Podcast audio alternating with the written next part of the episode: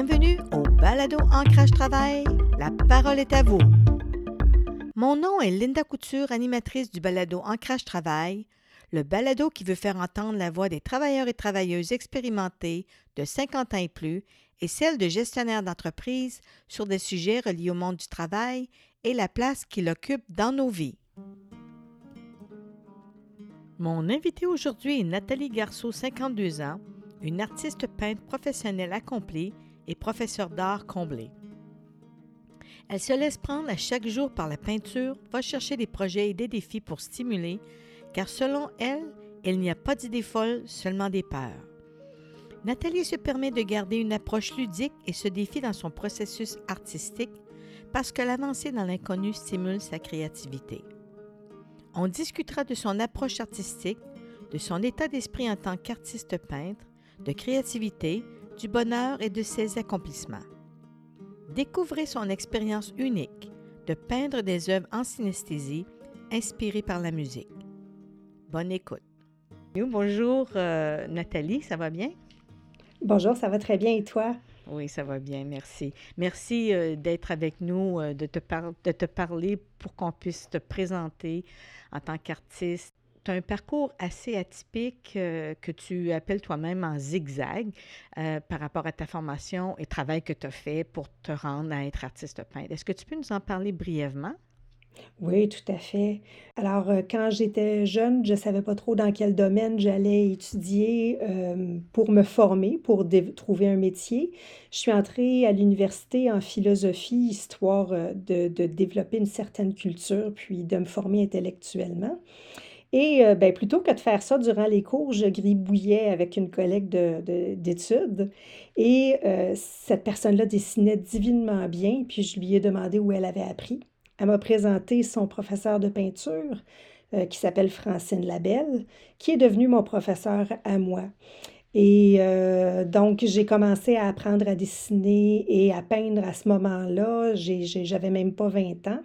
Et en même temps, je travaillais à la ville de Montréal. Donc, je suis passée de la philosophie euh, à l'animation et la recherche culturelle à l'université en pensant que j'étais pour être une bonne fonctionnaire à la ville de Montréal. Mais la peinture a commencé à prendre de plus en plus de place à ce moment-là. Ça a été vraiment un coup de foudre.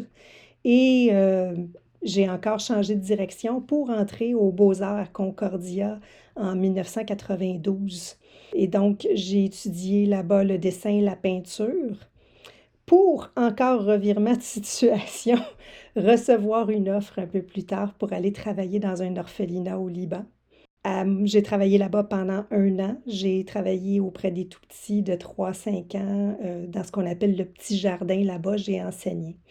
Et à mon retour, ben, j'ai décidé que ça y est, les folies étaient finies, la vie de bohème. C'est donc je voulais enseigner pour pouvoir faire quelque chose de bien dans, dans le monde durant ma vie. Je suis allée faire un bac en enseignement primaire et préscolaire.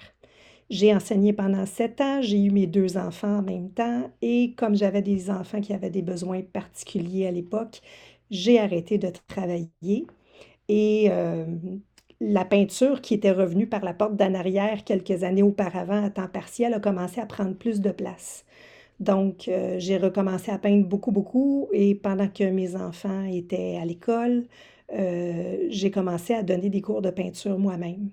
Et mmh. donc, j'en suis arrivée justement à donner des cours de peinture et à développer une carrière d'artiste avec le temps.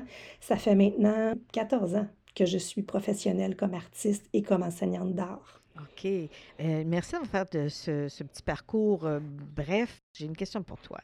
C'est quand, tu avais commencé la peinture et tout ça, et tu as décidé, décidé de t'en aller au Liban et ensuite tu as fait aussi au niveau de l'enseignement, Qu'est-ce qui a fait en sorte que cette passion-là n'était pas encore installée en toi pour que tu laisses la peinture ou le dessin pour faire autre chose? Qu'est-ce qui t'a attiré ailleurs ou qui t'a un petit peu découragé de ne pas le faire tout de suite? Là? Ah, euh, ben, au départ, je, suis, je fais partie de la génération X.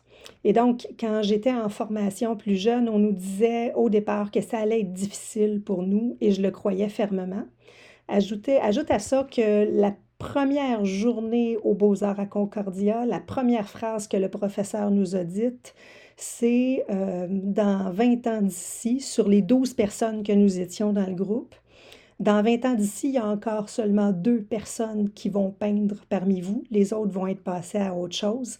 Et les deux personnes qui vont continuer à peindre vont se nourrir de nourriture pour chiens tellement ils vont être pauvres. C'était très encourageant. Oui, je pense que à ce temps-là, tu t'es dit, est-ce que je suis celle qui va demeurer ou celle Oui. Donc, je ne croyais pas que j'étais celle qui était pour demeurer. Puis, mon séjour au Liban m'a fait vraiment une forte impression sur le fait que euh, il y avait des choses à faire. J'avais une belle formation par, le travail que j'avais fait à la ville euh, comme animatrice scientifique, puis animatrice spécialisée auprès des tout-petits. J'étais bonne en animation. Je me voyais travailler auprès des enfants une bonne partie euh, de ma vie. J'avais pas de problème avec ça. Puis je pensais que je me préparais à faire quelque chose de bien. Donc, c'était pas un sacrifice à l'époque de mettre l'art de côté pour moi. Là. D'ailleurs, j'ai continué à temps partiel mmh. à peindre et à dessiner en même temps. Mais en fait, ton expérience en tant qu'enseignante auprès des, des, plus jeunes, donc c'est des, des, compétences que tu as développées que tu peux que tu utilises maintenant en tant qu'artiste, professeur en art. Ah, tout à fait, tout à fait. Euh, premièrement, euh, les, les, qualités de pédagogue que j'ai développées me servent énormément aujourd'hui. Donc, j'ai, euh, je suis très attentive à voir les signes qui me montrent que les gens comprennent ou comprennent pas. Et je suis prête à expliquer, à répéter de plusieurs façons. Je suis aussi très patiente avec les gens. D'ailleurs, je dis souvent à mes étudiants, il n'y a pas de questions stupides, n'ayez pas peur, posez-les-moi vos questions, je suis prête à répéter plusieurs fois. J'ai été enseignante de maternelle, donc des questions stupides, ça n'existe pas, il n'y en a pas de problème. Donc, il y a une grande ouverture. Tout à fait. Puis dans, ton approche euh, en tant qu'artiste, euh, peux-tu nous, parler un peu de ton, euh, de, comment tu approches justement l'art, la peinture, le dessin? Mets-nous dans le contexte que quand tu crées, toi, personnellement? Ben, premièrement, j'ai une approche qui est très, très ouverte, qui est intuitive, basée sur la perception des formes et des couleurs. Donc, c'est la formation que j'ai eue auprès de mon amie et mentor Francine Labelle, euh, qui elle-même est une excellente enseignante d'art. Euh, et donc, c'est ça, c'est que dans tout ce qu'on observe, dans tout ce qu'on regarde, plutôt que de nommer les objets, c'est un œil, c'est une bouche, c'est une pomme, euh, on peut apprendre à décomposer tout ce qu'on perçoit visuellement en forme et en couleurs abstraites. Et quand on apprend à voir de cette façon-là, ben, on est capable de peindre et de dessiner n'importe quoi. Donc, avec le temps, à force de développer cette perception-là, euh, je l'utilise pour toutes sortes de sujets. Donc, euh, mon art est très, très éclaté. Je peins en abstrait, mais je peins aussi d'observation de la nature morte, du portrait, du modèle vivant, des bouquets de fleurs, du paysage. Puis, euh, ce pourquoi je suis reconnue, ma spécialité, deux choses à vrai dire, c'est que je peins des musiciens en direct pendant qu'ils jouent et à la tâche, pas de dessin en dessous, là, disons directement à la couleur au pinceau. Je peins des musiciens pendant qu'ils sont en train de jouer, donc des orchestres, des fanfares, euh, des groupes de jazz.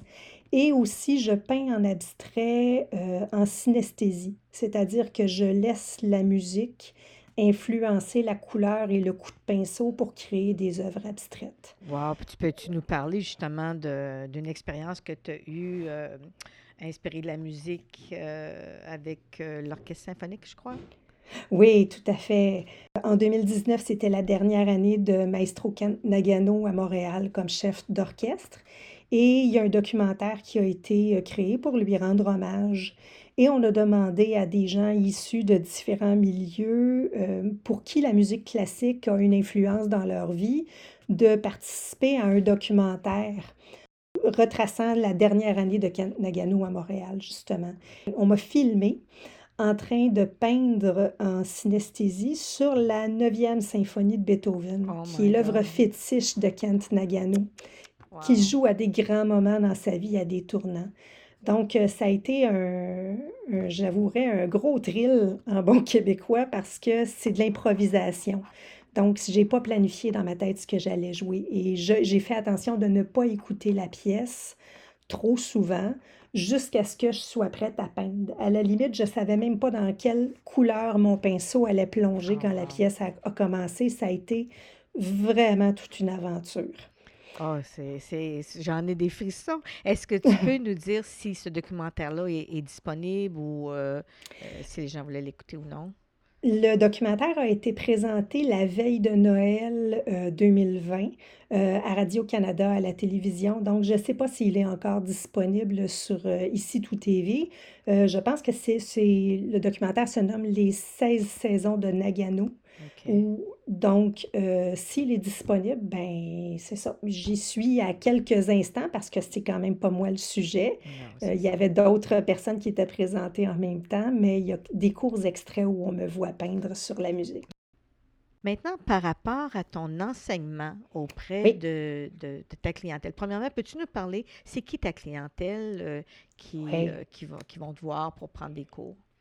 Alors, ma clientèle, c'est la crème de la crème. Ce sont les meilleures personnes possibles.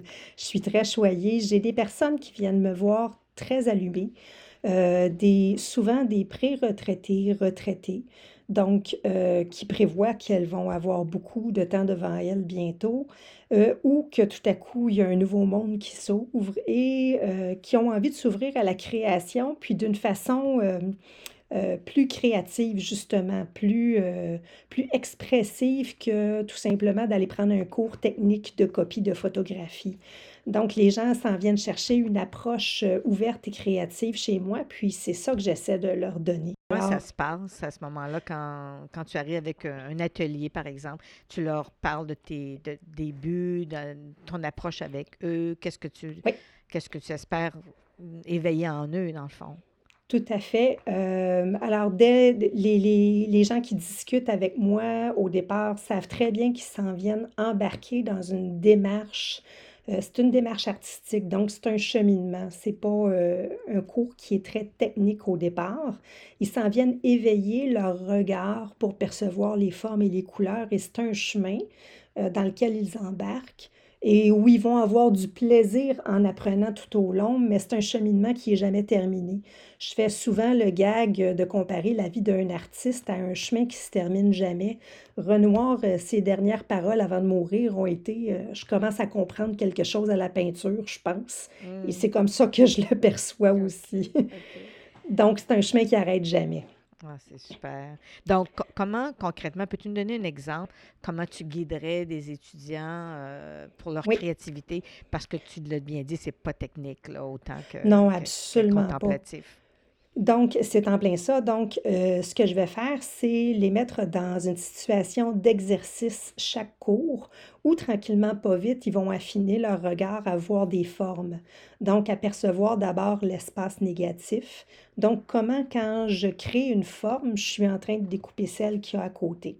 Ça semble très euh, technique, mais dans les faits, c'est très visuel, très intuitif. Et donc, c'est pas la, la représentation parfaite de la forme qu'on cherche, c'est vraiment quand tu perçois quelque chose devant toi, comment tu vas choisir de l'exprimer, par quel moyen.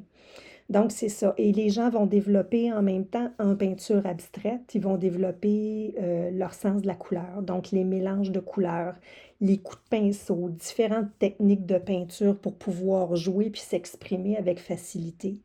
Et euh, donc, le sujet de la session débutante va vraiment être d'allier à la fois développer le travail d'observation et développer l'expressivité par la peinture abstraite. Et les deux se rejoignent finalement. Ce que ça va faire, c'est que la personne, après un certain temps, va être capable d'exprimer tout ce qu'elle voit comme elle veut avec expression Sans jugement. Sans jugement, jamais. D'ailleurs, peu importe ce que la personne a dessiné ou peint cette journée-là, il y a tout le temps quelque chose de le fun à voir dans sa peinture ou dans son dessin.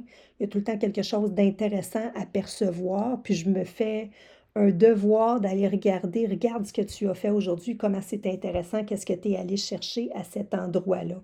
Donc, c'est jamais une approche euh, qui est pour taper sur les doigts ou dire euh, tu vas mieux l'avoir la prochaine fois. C'est vraiment, tu es rendu là dans ton cheminement, regarde les progrès que tu as fait, puis comment c'est intéressant, comment tu avances. Hmm. Une chose qui me vient en tête à la lumière de notre conversation dans le passé, en fait, toi, tu vivais euh, pendant longtemps à l'extérieur de Montréal. Tu es revenu à Montréal et Oui, tu as commencé ton nouveau projet. Et le nouveau projet, il est, été un petit peu euh, confronté à un obstacle qui était la pandémie. Peux-tu nous parler de, de ce Oui, projet-là? tout à fait. Alors, euh, je prévoyais au cours de 2020 déménager euh, à Montréal. Je me suis mise à la recherche d'un local que j'ai trouvé très, très rapidement sur la rue euh, Fleury, près de Christophe Colomb. Je suis enchantée de mon nouvel emplacement et ça, c'est bien le fun. La petite chose qui s'est produite, c'est que j'ai signé le bail deux semaines avant le début de la pandémie et avant que tout ferme. Wow. J'ai quand, j'ai quand même été chanceuse parce que, mais premièrement, le, le support euh, du gouvernement pour euh, les premiers mois a été euh, primordial. Hmm. Mais ensuite, quand- dès l'instant où j'ai été capable d'ouvrir les portes en juin, ben, les étudiants que j'avais déjà et des nouvelles personnes du quartier se sont littéralement précipités à l'atelier. Donc, ça a très bien fonctionné, tant les cours que les soirées en rébule, euh, qui sont des soirées euh, sociales d'introduction à la peinture abstraite. Tout a vraiment très, très bien fonctionné jusqu'en décembre. Donc, l'atelier vraiment a été un succès. Je suis ravie. Même sans pandémie, pour une première année de fonctionnement, j'aurais été très contente. Est-ce que Là, tu, depuis le mois de janvier, c'est une autre idée, là, c'est une autre question, mais mais est-ce que tu penses que la pandémie a, t'a aidé dans le sens où les gens se sentaient isolés et donc ils pouvaient quand même euh, avoir des cours? Est-ce que c'était des gros défis par rapport à ça? Parce que tu as dû aller en ligne à ce moment-là. oui, tout à fait. Donc, en janvier, euh, jusqu'en décembre, été capable de fonctionner presque normalement avec une restriction de groupe, des chevalets à deux mètres de distance. En janvier, fini, tout est fermé et donc j'ai dû me revirer euh, de bord et euh, fonctionner à distance effectivement. Donc, j'ai la chance d'être très, très bien entourée. Euh, ma belle grande fille euh, qui a un bac en communication marketing m'a montré les rudiments de, Hmm. de Zoom. Et donc, je me suis installé un mini studio à l'atelier où j'ai commencé à donner mes propres cours par Zoom et j'ai eu la chance en même temps d'avoir des contrats des organismes extérieurs qui m'ont permis en même temps de, continuer à travailler. Donc, notamment, euh, je donne des cours euh, pour les amis du jardin botanique euh, en aquarelle, en croquis, en toutes sortes de choses. Ça s'est fait pendant quelques semaines au début de l'hiver. J'en redonne d'autres au mois d'avril. Ben, par Zoom, là, tu veux dire, par ça? Zoom, c'est en plein ça. Com- comment Donc, euh, ça se passe par Zoom? Peux-tu nous parler un peu de la satisfaction? Parce que souvent, les gens sont sursaturés avec euh, l'utilisation de Zoom, mais dans ce oui. cas-là, comment ça se passait concrètement?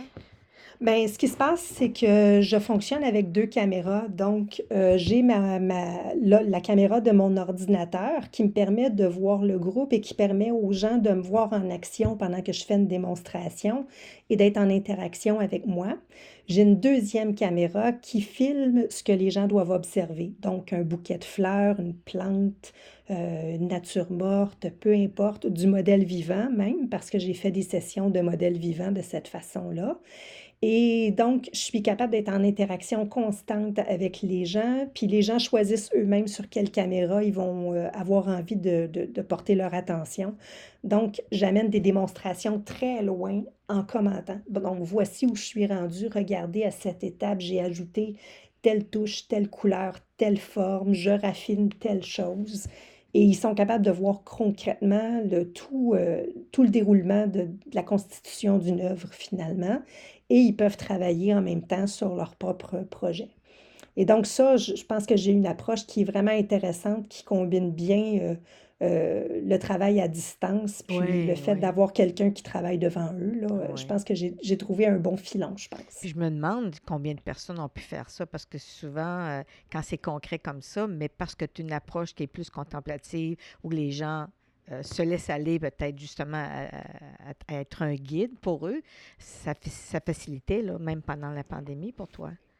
Oui, tout à fait. Donc, euh, étant donné, parce qu'il y a deux possibilités hein, là-dedans, c'est de faire des démonstrations techniques où on se filme soi-même et où il y a des interactions sur le contenu, mais je tenais vraiment à ce que les gens puissent produire cette fois-ci, parce que j'avais goûté euh, l'année dernière, au début de 2020, à des Facebook Live où je faisais uniquement des démonstrations, puis OK. l'interaction des gens me manquait. Ah. Euh, donc là, je suis très contente. Je suis allée chercher le meilleur de deux mondes. Puis, ça me permet de rester en contact avec une clientèle nouvelle qui ne sort pas de chez elle actuellement. Donc, que ce soit avec le jardin, euh, qui m'a envoyé plein de nouveaux gens, puis mes propres cours. J'ai même une étudiante qui a pris un cours de l'Arabie saoudite il y a quelques, il y a quelques semaines.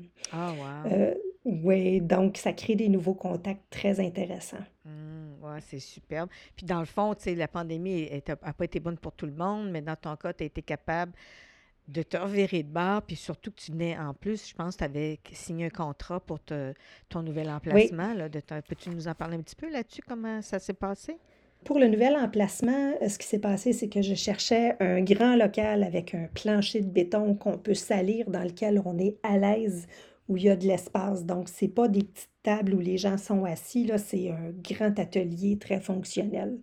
Et c'est une de mes étudiantes qui prenait un cours de, de, Pilates dans, un, dans le local adjacent qui m'a dit Nathalie, va voir ce local-là, il est vraiment le fun. Euh, et par hasard, la propriétaire est la physiothérapeute de mon mari. Donc, on, s'est. donc, euh, on, s'est, euh, on a connecté très, très rapidement. Une dame très ouverte qui est hyper heureuse d'avoir une artiste dans son édifice qui encourage mon travail, qui aime l'aspect intuitif de ce que je fais, qui est elle-même d'une finesse intuitive vraiment intéressante. Donc, c'est ça, j'ai signé, le local a été rénové, puis euh, on a commencé euh, aussitôt que ça a été possible. Et là, ben, j'ai renouvelé euh, le bail. Je testais pour un an, j'ai renouvelé le bail et je suis installée pour longtemps à cet endroit-là. Là, je suis vraiment très, très bien. J'ai hâte de pouvoir ouvrir de nouveau. Oui, j'assume, oui. Ce que j'aimerais maintenant que tu puisses nous parler, dans le fond, tu as eu aussi des expositions en solo et collectif. Euh, c'est quand même remarquable euh, ce que, ton accomplissement par rapport à ça. Peux-tu nous en parler? Oui, ben j'ai des grands projets qui ont marqué mon parcours, des grandes chances comme artiste. Euh, et j'ai quelques, j'ai quelques événements jalons comme ça là, qui, qui, qui, me touchent beaucoup quand je regarde ce que j'ai fait et je me considère chanceuse. Quelque part en 2010-2012, euh, j'ai fait partie d'un projet à l'accueil Bono qui s'appelle Trait d'union euh, avec les, les, les bénéficiaires de l'accueil Bono. Et donc, ça consistait pour les artistes sélectionnés à aller donner un cours, faire un atelier auprès euh, des, des, des, gars de l'accueil Bono, finalement.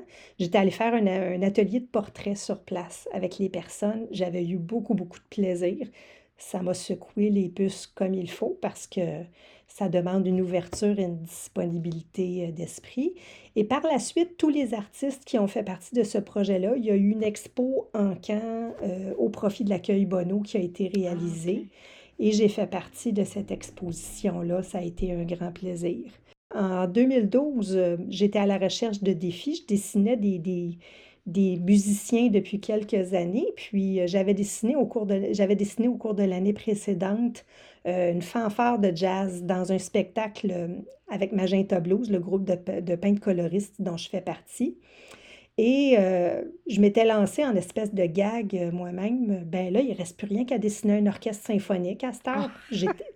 J'étais ironique envers moi-même et c'est revenu me chercher parce que je n'ai pas été capable d'avoir de repos tant que je n'ai pas créé des contacts.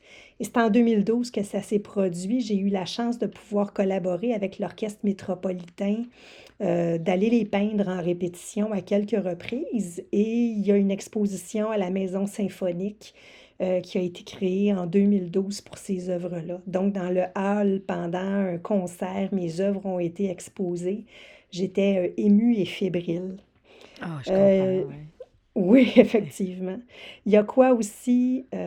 en 2011, j'ai fait partie de la délégation canadienne pour participer au Salon national des beaux-arts à Paris. Donc, c'est une exposition internationale qui a lieu au Carrousel du Louvre. Donc, c'est adjacent au Louvre lui-même. On a des petits frissons quand on arrive avec une peinture là-bas. Mmh. Euh, ça a été un grand moment. J'étais pas mal fière de moi. Et puis euh, finalement, euh, en 2016, j'ai été sélectionnée pour participer au Toronto Outdoor Art Festival. C'est un grand festival de peinture internationale. C'est une foire d'art extérieure. C'est un événement qui est quand même assez prestigieux au Canada. J'ai été euh, pas mal émue et fière de ma sélection. Donc, euh, je me suis déplacée avec euh, ma voiture et toutes mes toiles jusqu'à Toronto pendant quelques jours. Ça a été un événement qui était pas mal intéressant. Puis, chargé d'adrénaline, disons. Oui, puis avec aussi des contacts de l'extérieur, que d'autres d'autres euh, d'autres artistes qui participaient. Tout à fait. Il y, a, comme tout un buzz là, qui se passe à ce moment-là. Hein, Absolument, c'est merveilleux. J'ai eu des contacts. Euh, j'ai présenté des encres de Chine à cette exposition-là, des encres de Chine en technique mixte. Et là, il y a des artistes qui arrivaient d'Asie, qui rentraient dans ma tente et qui avaient euh, des interactions avec moi, qui trouvaient ça vraiment intéressant par rapport à la façon dont c'est travaillé en Asie de façon plus mmh. traditionnelle. J'étais euh, un peu interdite. C'est quand même des maîtres, les, les personnes qui travaillent langue de Chine dans ces pays-là. Je me sentais bien petite qu'on vienne admirer mon travail. Et, et, quelle était la réaction de leur part, finalement? Puis toi, est-ce que ça t'a inspiré de voir peut-être de leur, euh, leurs propres œuvres? Ça m'a inspiré, effectivement. Je trouve qu'il y a une très belle poésie dans les œuvres asiatiques. Je suis toujours très touchée quand j'en vois, euh, particulièrement les estampes japonaises, donc euh, les, gravures d'Okusai et la vague, la grande vague d'Okinawa, des trucs de ce genre-là. Ça me touche beaucoup. Il y a une poésie extraordinaire là-dedans. Puis j'ai été touchée parce que ces gens-là voyaient que je comprenais le travail, que j'appréciais, puis qu'en même temps, ben, avec l'ajout du collage, par exemple, ou de techniques mixtes, ben, je me donnais une liberté qu'ils ne vont pas chercher dans une forme d'art plus traditionnelle. Donc, l'interaction a été vraiment intéressante. Mmh. C'est ça, il y a des échanges, mais en même temps, c'est on se compare, on, a, on fait naturellement. Donc, à ce moment-là, le fait qu'ils s'intéressent à ce que tu, tu fais, euh, c'était quand même euh, une belle marque de reconnaissance de ton travail? Absolument, absolument, oui. Mmh. Wow, OK. Euh, moi, je, je, me demandais, avec tout ce que tu as fait, je me souviens quand on s'est parlé au début pour apprendre à se connaître, euh, quand, tu, quand, tu, voulais vraiment t'en aller dans les arts, dans la peinture et le dessin, ce qui m'a marqué aussi, c'est, il faudrait pas manquer de le dire, c'est que ça t'a pris deux ans, je pense, euh, pour euh, rentrer aux Beaux-Arts. Puis peux-tu nous raconter un peu comment ça s'est passé? Alors, euh, cette approche-là fait que l'approche dans laquelle j'ai appris a fait qu'il y a des progrès extraordinaires très rapides. Donc, je suis partie de zéro, presque zéro, parce que j'avais fait quelques petites copies de, de, photos, de cartes, des trucs de ce genre-là mais euh, je suis partie de zéro formation à commencer brusquement à dessiner, peindre du modèle et tout ça. Donc, euh, ma formation, la rapidité euh, des progrès que j'ai réalisés chez, chez mon amie Francine Labelle, ça a été assez fulgurant.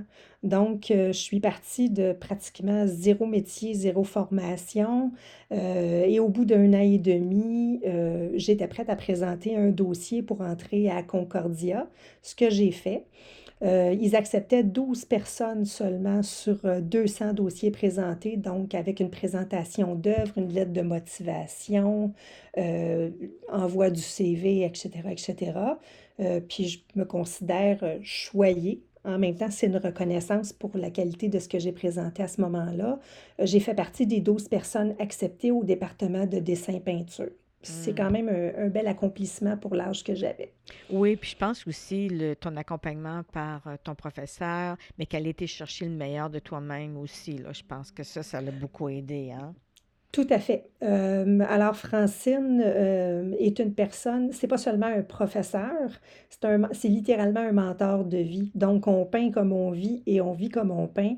Et en peinture, euh, la devise, c'était ben, la peur, ça s'en va pas, ça se traverse. Mmh. Donc, être capable toujours d'aller vers un mode expression, accepter ce qui se présente devant nous comme défi en peinture et tout ça, et donc, euh, sa guidance, elle a été primordiale pour moi euh, à ce moment-là et à plusieurs autres reprises dans ma vie. D'ailleurs, euh, elle est toujours dans ma vie, c'est une grande amie, puis son accompagnement, son aide, sa présence durant l'ouverture de l'atelier, ça a été vraiment très, très apprécié. Mmh.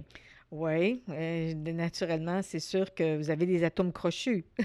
Ben oui, tout à fait, effectivement. Euh, par la formation que j'ai continuée avec elle, au cours des années. je suis devenue une des personnes capables de présenter sa méthode, la façon dont on apprend aux gens. Donc, on est en contact constant. On peint ensemble par le groupe de peinture Magenta Blues qu'elle a fondé et dont je fais partie. on est une quinzaine de peintres et de sculpteurs. Euh, on peint régulièrement ensemble en temps normal. On fait des expositions ensemble aussi. Donc, c'est elle la guide et la tête pensante dans toute cette histoire-là. Puis, euh, on est toujours en contact. Donc, il y a une, belle, une belle chimie entre vous autres. Ben, c'est aussi que c'est très. Ce qui est, la partie qui est intéressante là-dedans, c'est que le support d'un groupe qui peint de cette façon-là, dans le contexte actuellement où c'est l'art conceptuel qui prend euh, la place sur le marché de l'art, euh, donc, en étant un groupe de, peintres, donc la peinture aujourd'hui est reléguée au rang de la décoration dans beaucoup de cas, euh, alors que nous, on a une façon de peindre qui est vraiment vivante, active, expressive. Et euh, donc, on n'est pas dans le mode décoratif du tout, du tout. On n'est pas dans le mode copie non plus. On est dans la création active. Et c'est intéressant d'avoir un groupe, justement, qui comprend cette façon-là de faire et qui est là pour... On se supporte mutuellement. Euh, pour, pour, vraiment sentir qu'on n'est pas tout seul dans notre monde, finalement. Non, exactement. On va prendre une retraite éventuellement ou non? Comment tu ben, vois ça par rapport à une artiste euh, comme toi? Alors, je vois ça comme Renoir. J'espère que le jour de ma mort, je vais avoir encore les pinceaux en main. Euh, donc, c'est certain que je vais peindre pour le, reste de mes jours, autant que ça va être possible. Je connais plusieurs personnes âgées, même extrêmement âgées, là, on parle de 85 et plus, qui tiennent toujours les pinceaux, qui peignent au qui dessinent au pastel, qui ont une vie artistique intéressante et poussée. Puis j'espère bien être une personne comme ça. Puis en ce qui concerne l'enseignement, ben le contact avec les autres est primordial pour moi aussi. Donc autant que je vais être capable, je vais continuer. Donc, la retraite, pour moi, ce n'est pas un mot qui, est actif dans ma tête personnellement. Je ne me vois pas mm. être retraité. Parce que quand on, fait ce qu'on aime et puis euh, qu'on, n'en pas à, travailler au pic puis à l'appel euh, en hiver, c'est ça, non? Mm-hmm. C'est en plein ça, puis je suis pas reléguée euh, derrière un écran non plus à longueur de journée. Donc, je suis vraiment passionnée par ce que je fais par tous les niveaux. Je suis capable de susciter l'arrivée de projets moi-même. De toutes les façons, je suis capable de varier mon quotidien. Puis, même si je regarde le même arbre trois jours de suite, mon regard puis ma perception change ça ne sera pas le même arbre. Donc, je vais toujours avoir du plaisir à percevoir les couleurs et les formes quand je les regarde. Ah, c'est superbe. Puis la créativité, c'est ton meilleur ami, mais peux-tu nous parler un peu de, pour toi, la créativité? Qu'est-ce que ça t'apporte? Bien, euh, ben, premièrement, une, petite aparté. Dans toutes les formations universitaires que j'ai choisies, j'ai eu la chance d'aller me chercher trois fois des 45 heures en créativité, de toutes ah, sortes de façons. Donc, ça, ça m'a apporté énormément, notamment au niveau de la psychologie de l'individu créateur et tout ça. Et euh, un livre à ce niveau-là qui qui m'a vraiment marqué, c'est euh, le livre euh, Créativité, justement, de Miali Mienskiali. Et là, je le prononce peut-être très mal. Ça fait une dizaine d'années que, que c'est sorti. Et en gros, ce que cette personne-là disait, puis je l'ai adopté pour moi, c'est que euh, le bonheur, en gros, c'est que c'est pas un grand bonheur suspendu dans le ciel qu'on espère et qui vient jamais. C'est que le bonheur, c'est quelque chose de quotidien. Ce sont des petits bonheurs qui arrivent quand on se donne des défis dans la vie de tous les jours. Donc, des défis qui sont juste à un bon niveau pour nous stimuler, qui font appel à nos compétences, qui demandent notre concentration totale et donc, un individu qui se retrouve dans cet état-là, que ce soit en train de peindre, que ce soit en train de méditer, ça peut être euh, la dame qui tricote puis qui fait constamment des nouveaux tricots, euh, qui, se réinvente. Et pour moi, ben, c'est la peinture, ça m'absorbe totalement. Le fait de me laisser prendre là-dedans chaque jour, c'est ce qui fait que je suis heureuse, que je suis bien dans ma vie. Et la créativité, c'est d'aller tout le temps chercher le petit plus de me donner des projets, d'accepter les projets, les idées nounounes qui me viennent en tête. Ah, tu devrais aller peindre des, des, des, musiciens dans, un, dans les parcs en public à mmh. Montréal. C'est terrifiant comme idée d'aller se mettre en public comme ça. Ben non, ben non, envoie, vas-y. Et donc, oser, en fait, oser, oser, dire oui aux idées euh, faisables, même si elles semblent un peu stupides au départ? C'est-tu faisable? Est-ce que c'est réalisable? Ça fait peur? C'est bon signe si ça fait peur un petit peu. Ça veut dire qu'il y a un thrill là-dedans. On y va, on fonce, on essaye. Et donc, ça, c'est ma façon à moi d'être créative, mmh. de, de, me mettre constamment au défi, d'aller chercher des nouvelles choses pour me garder éveillée et stimulée. Oh, je pense que ce que tu es en train de décrire, c'est c'est la, la, peur qui nous arrête. On s'arrête souvent trop. Puis souvent, on attend d'être rendu justement à la retraite pour dire, bien ça, je vais attendre. Quand je vais avoir le temps, je vais faire ça. C'est, dans le fond, c'est vraiment d'oser, puis de se faire, de, faire de ces petits bonheurs-là tous les jours, ce que tu dis. Oui, absolument. Il ne faut pas attendre. Et d'ailleurs, je parle d'expérience parce qu'il euh, y a des personnes qui arrivent parfois à la retraite. Et là, euh, elles arrivent chez moi avec une pression énorme. J'ai travaillé toute ma vie, j'ai fait tel métier, ça m'a demandé beaucoup, j'ai rushé, ça a été intense. Là, je veux être une artiste ou un artiste avec une pression de réussite immense parce que les personnes sont en attente de résultats plutôt que de rentrer dans un cheminement créatif. Et cette pression-là, elle est insoutenable, elle est tellement forte que euh, j'ai des personnes qui abandonnent parfois parce que leur, leur, demande vis-à-vis d'eux ah, sont trop élevées. Et donc, si, j'avais quelque chose à dire aux gens à ce niveau-là, c'est de ne pas attendre. Vous avez envie de jouer de la musique, attendez pas la retraite. Donnez-vous le défi de le faire maintenant. Vous voulez apprendre un nouvel art, une nouvelle langue, prendre des cours de cuisine asiatique, allez-y parce que la créativité, c'est un muscle qui s'exerce. Et plus on l'exerce et plus on commence tôt à l'exercer, plus c'est facile de le garder en extension, puis de, de même augmenter ses capacités. Alors que si on a été dans une forme rigide toute notre vie en se disant plus tard je vais avoir du fun, mais maintenant j'ai pas le temps, c'est difficile quand on finit par se donner le temps. Ça peut hmm. l'être. Oui. Oh, c'est vraiment inspirant. Euh, puis euh, moi, ce que je souhaiterais euh, peut-être, tu peux-tu nous laisser euh, avec un petit. Tu avais parlé d'un petit guide d'observation. Alors, ce que je euh, la façon dont je m'y prendrais, le premier exercice, l'exercice de base que les gens font en arrivant chez moi pour apprendre à percevoir les formes, c'est prenez votre tasse à café et euh, mettez-la sur un fond qui est foncé, donc un drap foncé, une nappe, etc., etc.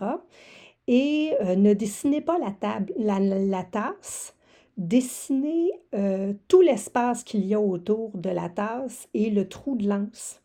Euh, donc, dessinez tout ce qui n'est pas la tasse et laissez la tasse vide.